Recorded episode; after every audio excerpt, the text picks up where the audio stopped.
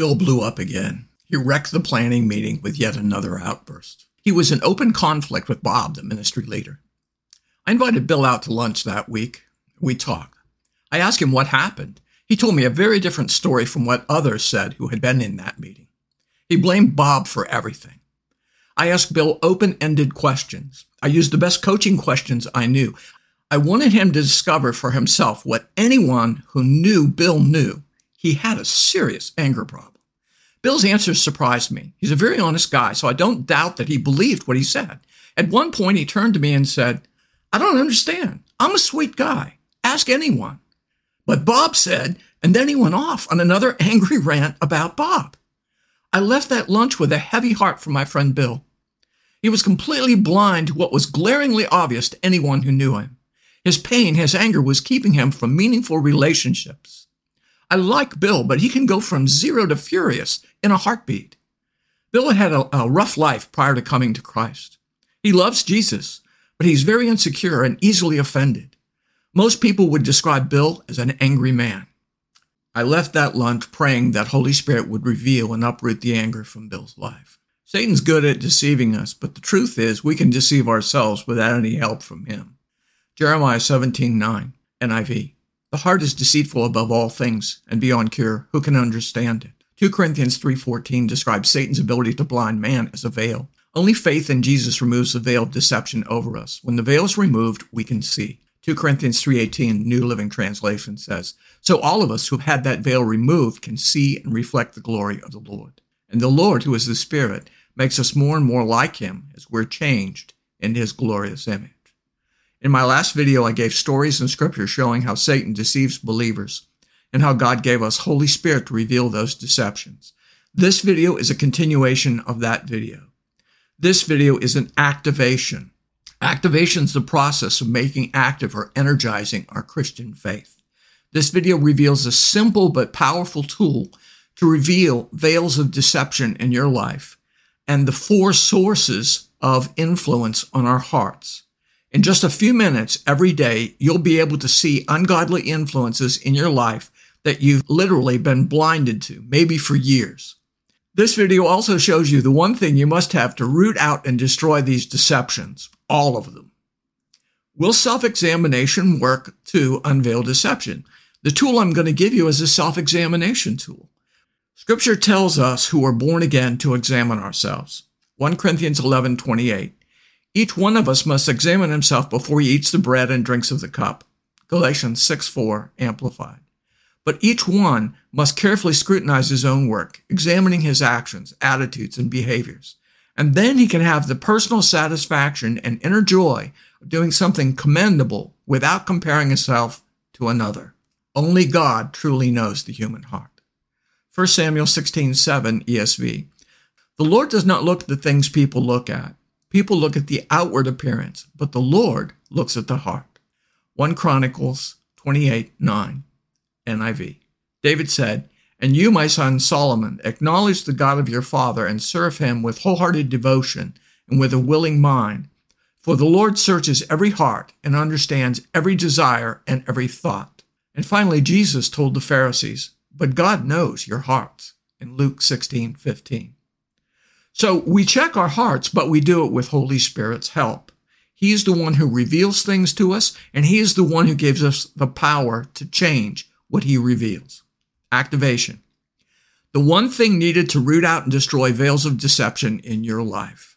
Things that are veiled are things that we cannot see. Holy Spirit needs to reveal these things to us because we literally are blinded to them. Holy Spirit will reveal them, but only when we're ready to change.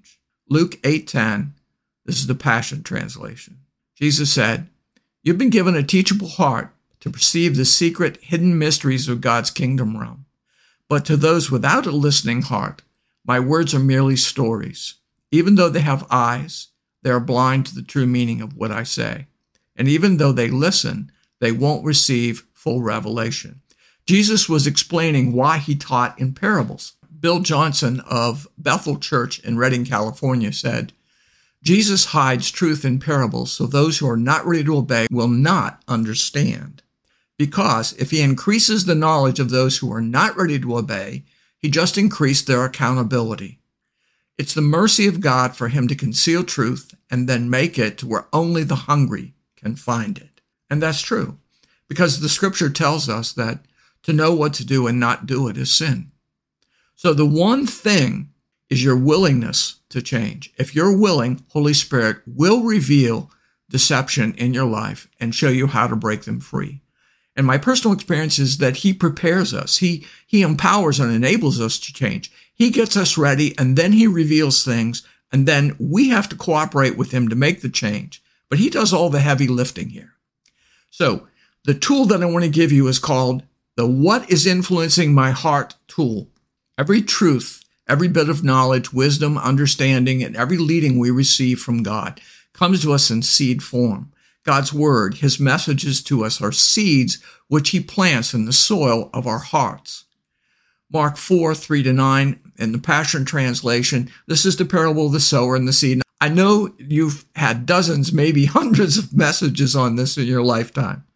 Stay with me. The four part test here is going to be truly helpful to you.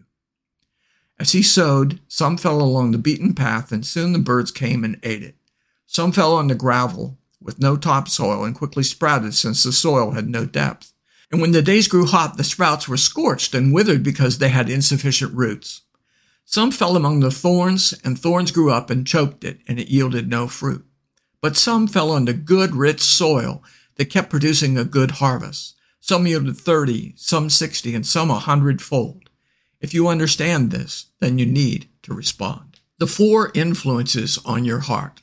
Brian Simmons, former New Tribes missionary and Bible translator, brings such clarity here. In a footnote, he definitely creates a picture we can remember.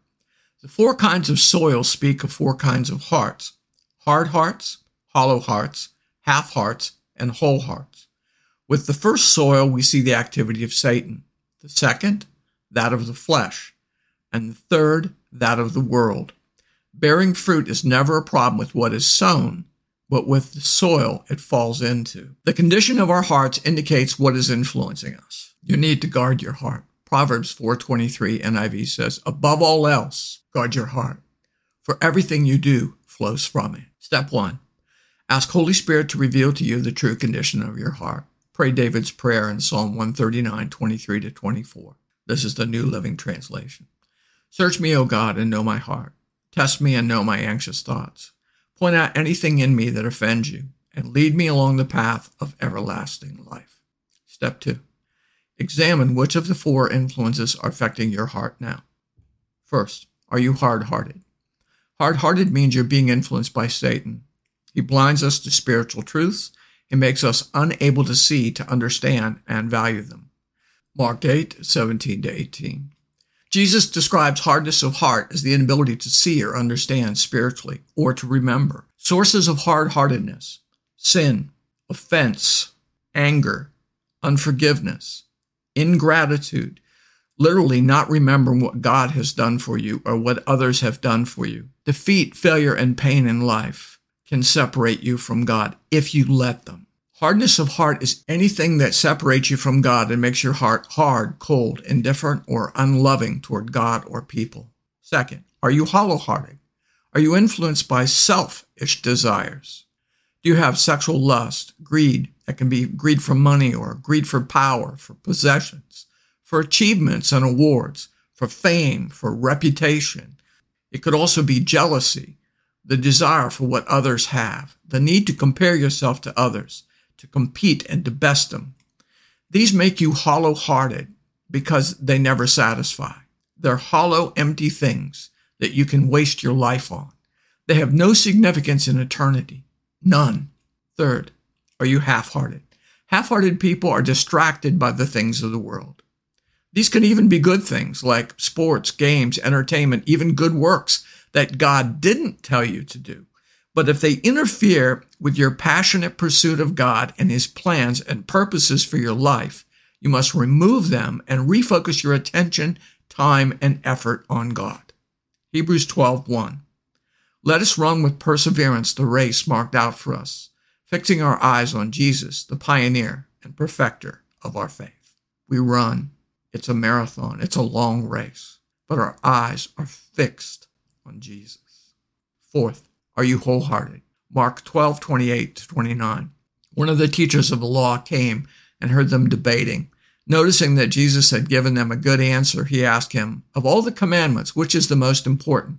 The most important one, answered Jesus, is this Hear, O Israel, the Lord our God, the Lord is one. Love the Lord your God with all your heart, and all your soul, and all your mind, and all your strength. The second of these is love your neighbor as yourself. There's no commandment greater than these. Note that even for those who are wholehearted, there's a difference in yield from the truth God plants in us. We can yield 30, 60, or 100 times what was planted. A written version of the What is Influencing My Heart tool is available in the community post section of 10 Minute Transformation. Copy it, use it daily. You'll be surprised how sensitive you become to ungodly influences on your heart. This is a great compass to keep you on course with God and for Holy Spirit to unveil deception that tries to creep into your life or maybe that has been lurking there for years. If you enjoyed this podcast, please like, comment, and subscribe. Thank you for listening, and thank you for doing the activations to let God transform you into a new person by changing the way you think. Romans 12:2, New Living Translation. Until next time, God bless.